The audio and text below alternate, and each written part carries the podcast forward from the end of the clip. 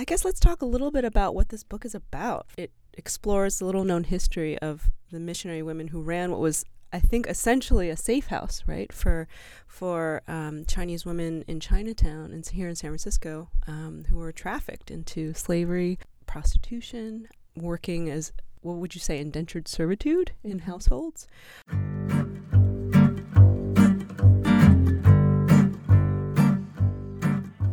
Welcome to today's Grotto Pod. I'm Susie Gerhardt, and we're here in the recording studio at the Writers Grotto in San Francisco with Julia Flynn Siler and Bonnie Tsui. Julia is a former staff writer for the Wall Street Journal and New York Times best-selling author.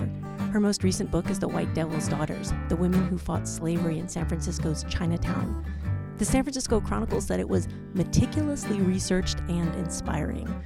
We're going to talk about that today with the Grotto's Bonnie Tsui who is a longtime contributor to the New York Times and the author of the award winning American Chinatown. I am so eager to hear what you guys have to say, so let's get started. Well, first of all, I'm so excited to be in here with you, Susie, and you, Julie. Um, Julie, let's start off with the provocative title by asking you who are the White Devil's daughters? Yes, the White Devil's Daughters refers to the girls and women who pass through the home. Our best estimate, my best estimate, um, is that between 2,000 and 3,000 uh, women and girls came through the home between 1874 and the time the home changed its mission in the mid to late 1930s.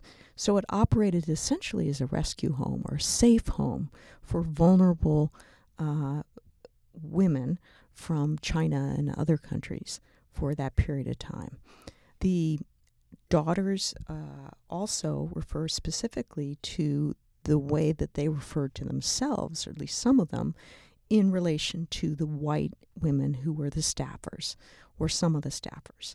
And they referred to one in particular, a woman named Donaldina Cameron, who was known by her family as Dolly, as Lomo, Old Mother, um, and she called them her daughters. And one of the most poignant things I found in my research were um, Mother's Day cards sent to Donaldina Cameron from former residents of the home who had moved all over the country, thanking her for her help.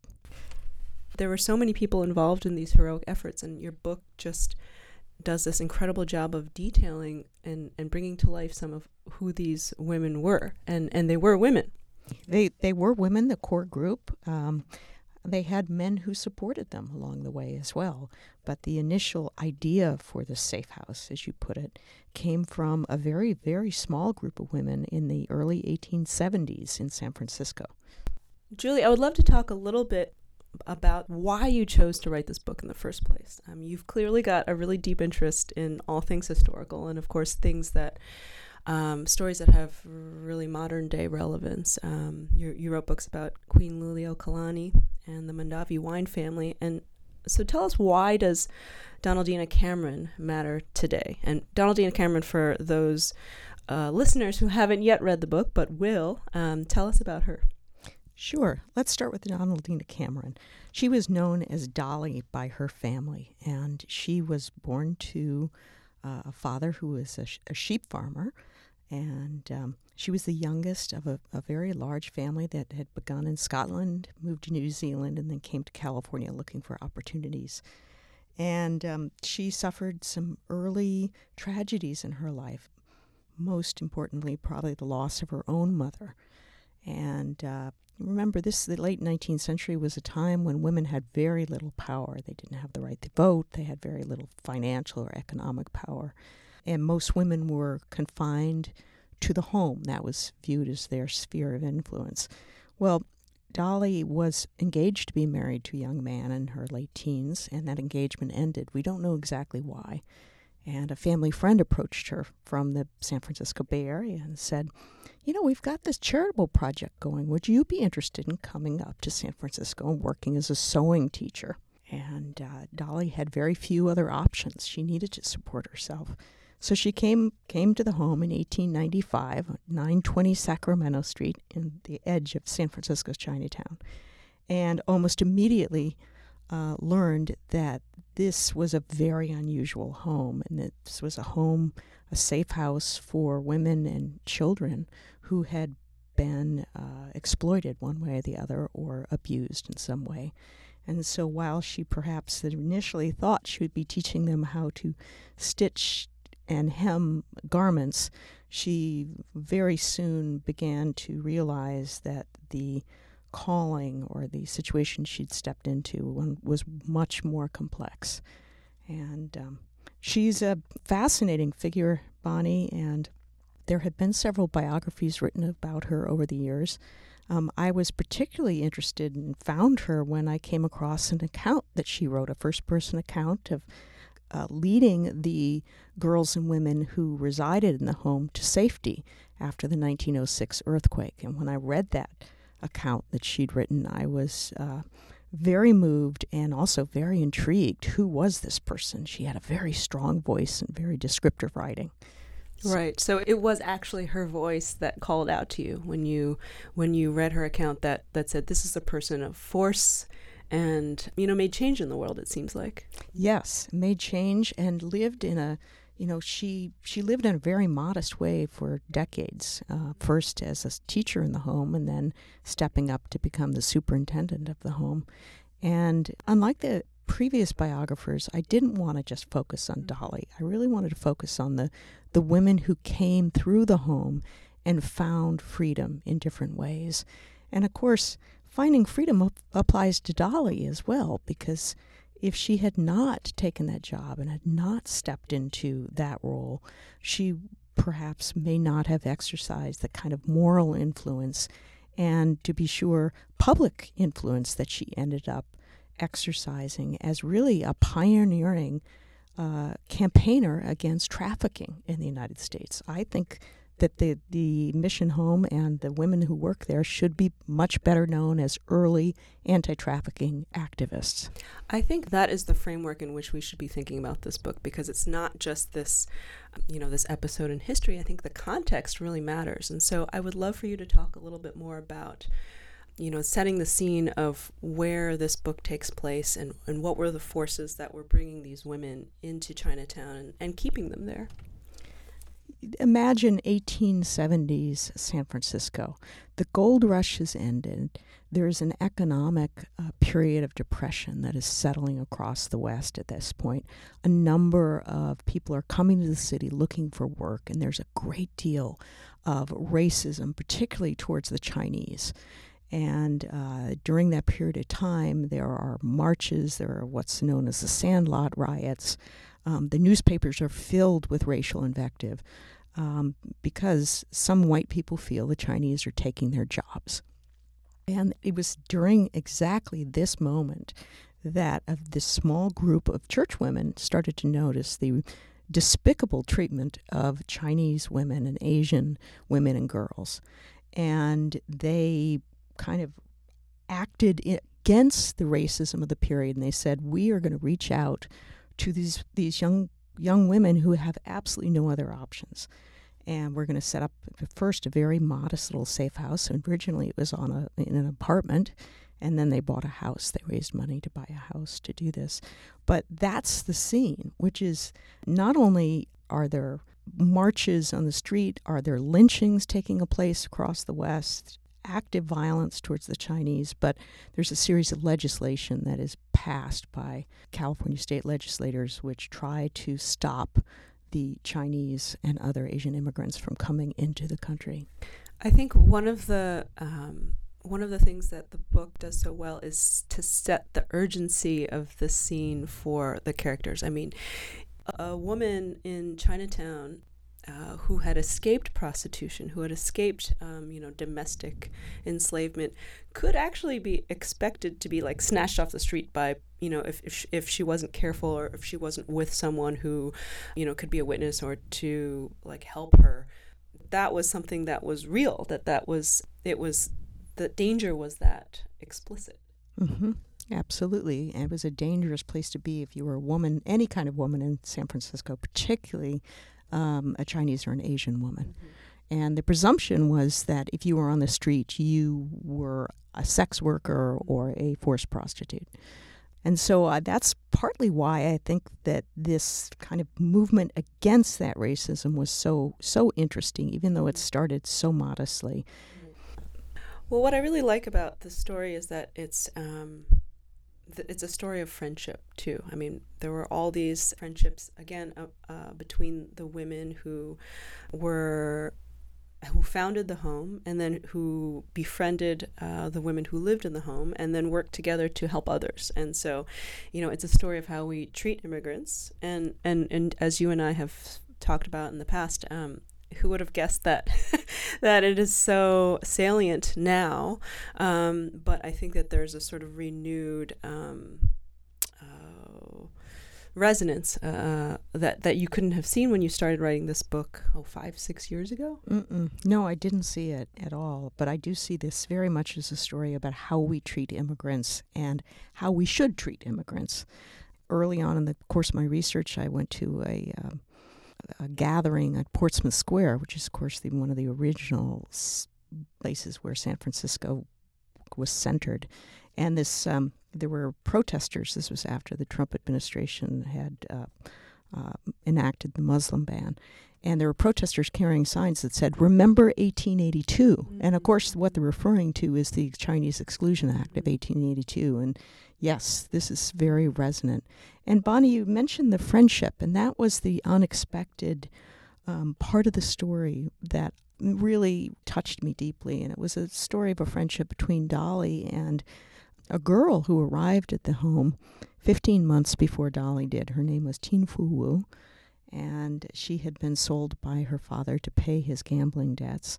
She came to the home because she had been abused and um, came to the the um, authorities became aware of her plight, and through the home, uh, Tien got an education. She went east to college, and she went back to China eventually to try to re you know relocate her or locate her family particularly her mother and her grandmother was unable to find them and realized that her true family really was in that home and so she came back and worked side by side with dolly cameron for decades, and they became each other's closest friends. Yeah, I found that relationship really moving. Um, uh, not just in the work that they did together, but sort of towards the end of their lives, that they remained such close friends. I, I want to ask you so many of these subjects in this book are so charged, right? So there's trafficking, there's race, there's class issues. How do you see your role as a storyteller in this story? Well, I think that, you know, in a perfect world, I would not be the person telling this story. I am a white woman. I'm privileged, relatively privileged. It would have been better if somebody had stepped forward who read Chinese, spoke Chinese um, to tell it, but there wasn't anybody else who was doing it. So I decided to do it as best as I could. And I worked closely with um, Chinese American former uh, executive director of what's now known as Cameron House to work with the, the files in the home and also with Chinese translators when there were words or when there were documents that I didn't quite understand and I really wanted to understand them. Mm-hmm. There's so many threads in this book, and we're not going to be able to get to all of them in this one podcast. But um, I wanted to ask you about the sort of nuts and bolts of keeping track of you know the archival material and all of the broadcast of characters during your research and writing how did you do it well it was helpful to have done it with two other kind of very broad books before mm-hmm. and each time the technology advanced so got this better. got better so this time around actually thanks to some grotto friends I discovered the the joys of TurboScan. So I could go to into archives and immediately scan a lot of documents. So I probably have ten thousand do- documents that I've scanned in the course of this book. Um, the book I wrote on Hawaii, we uh, my researcher and I actually created a private website for ourselves where we housed those documents. And uh, to this day, many documents involving the uh, royal family in Hawaii are not uh, digitized um, as far as I know. But you have a private collection. I have a private collection. Anybody working on Hawaii stuff, let me know and I'll help you out. Um, with this, I kept it all on Evernote. And what I tell people when they start to think about a big project like this involving, in this case, it's almost seven decades or eight decades of characters coming in and out and legislation and you know so many different layers of how to tell a story and what's happening is that chronology is your friend. And so that was super helpful. And the first thing i think i did was to do a very detailed time timeline and to track where the characters were on this timeline when they enter when they exit um, and that's just it just helps clarify thinking Right. Then you can see where everyone is in relationship to one another at any point in time, which I I found, you know, that you open the book with a, a particular character and then that character comes back in and I thought, "Ooh, she, you know, she's uh she's back." And and I really loved um I don't want to give it away, but it, you know, there's particular um stories of um uh, challenges that, that each of these women faced in trying to find their freedom from China through Chinatown, you know, out of Chinatown. And so obviously these are v- pretty harrowing trips and, and, and pretty harrowing circumstances. But, um, you know, you try to, you so vividly portray so many of the steps along the way. And so one of the, you know, what, one of the things I'm always interested in when it comes to Chinatown is the characters, right? So it's, we always think about Chinatown as a, a place, again, this like foreign yet familiar. And so it's sort of exciting and, and scintillating and titillating, but also like not too crazy because it's, you know, in our backyard. And to this day, I think that characterization does hold true. I mean, people always flock to Chinatown because it is, you know, as it, as tourists, um, they want to see, even though the way that it is portrayed is I mean there there are interesting backstories to kind of peel back, but what I always try to gravitate back to is the people. And so what I really loved about this book, it is all about people. It's all about individuals. Um, what I um, think about, you know, in reporting my Chinatown book was that I got to actually talk to the people in real time. They were contemporaries. I could ask them about the stories. I could fact check and ask them about their opinions and their. Well, not only that, Bonnie, one of the things I so loved about American Chinatown is you got to speak to probably the single most important historians of, of San Francisco's Chinatown. Yes. Yes, and I, I knew of his work, um, but I never met him, which is such a shame. And likewise, Him Mark Lai, whose papers um, he left this incredible bounty of materials to Berkeley, which I worked in extensively, but I never met him. It made me really happy that you were able to make use of his archive because I know that he so deeply felt that it was so important to record people, record people's um, lives. Um, oh, so this is this leads to my question of you didn't have the luxury of speaking to Dolly Cameron, say, or to um, you know any of the other characters, but and yet you were able to. Um, you know, you had certain writings to rely on, again, coming at them from different pieces of evidence and directions. And um, did you ever have trouble characterizing them? Like, were there things that you wanted to include but couldn't? Um, I'm going to answer that question, but first I want to go back to Him Mark Lai, just for a moment. And um, I was so delighted to discover that he probably did the last interview with Tien Fuh Wu, mhm. which was an audio recording. And I, I could hear her voice, and there were vo- voice recordings of interviews with Dolly Cameron and Tien and a bunch of the other missionary workers, and at Stanford as well. Mhm. So that made an incredible difference to actually hear the voices, to hear how they answered questions. Um, and and that um, it, w- it wasn't really until I heard Dolly's voice at Stanford that I decided to go ahead with this project because she was a lot gentler in these recordings than I had somehow Mhm. expected her to be, and a lot more human. Mm. Um, so, what do I wish I could have found that I didn't?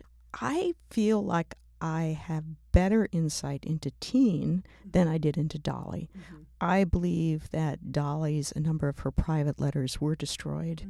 Mhm. Um, I tracked down the person who took care of her niece's house, and you know he had a long explanation of what happened to her letters, Mhm. which I'm not sure I believe. But I wish I had understood more of her inner life, Mhm. and I did the best I could um, without uh, speculating too much. What did um, Tien uh, reveal to you in her in her interviews, um, or the recordings? I would love to know about what her voice said sounded like. Oh, I she's very likable. She was um, forthright, had a sense of humor, a little bit blunt.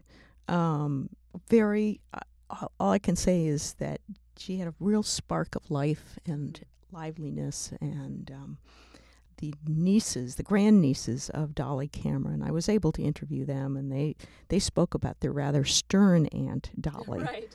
and uh, that she was a little bit of a scary figure to them. Whereas Auntie Wu, who's how they knew Tien, was very lovable and was showering them with gifts on their birthdays and. So I, I got a little sense from people who still remember them. Auntie Wu was like the the other side that Dolly couldn't quite show. I think it seemed like. Yes, I think you're right, and and so interesting that both of them had lost their own mothers so early on in their lives. And I mean, it's it's not that stories wrap up neatly in a bow, but in that respect, I think the way this book comes together ultimately again is the story of this friendship and then also just the the strength of female bonds and friendship that helped to break the bonds of of um, what held them in a society that was not friendly to them and did not um, take care of them so they had to take care of themselves Mm-hmm. um, so what do you what do you want people to take away from this book Well, I uh, uh, several things. I think for one thing, there was a very small group of women who were activists and who were concerned, and against all odds, managed to not just raise the money to buy a house that could house 50 to 60 girls and women at one time, but raise the profile of what they were doing and expanded its definition to the point where they were testifying in front of state legislators, going to the East Coast to talk about their work, going to Washington, D.C. to talk about their work. So um, it started very small, and it really, to me, gives me hope that uh, we can make change as well. be the change Be the that you want to see in the world thank you so much julie Thank you, Bonnie. And that's our show for today. Grotto Pod is produced by me, Susie Gerhardt, George Higgins, Ben Marks, Daniel Pierce, and Beth Winegarner, with help from Kristen Cosby. The music is by Sugartown. Grotto Pod is concocted in house at the Writers Grotto in San Francisco. Please review and subscribe to Grotto Pod in iTunes or wherever you get your podcasts. Thanks, Bonnie and Julia, and thanks to you out there for listening.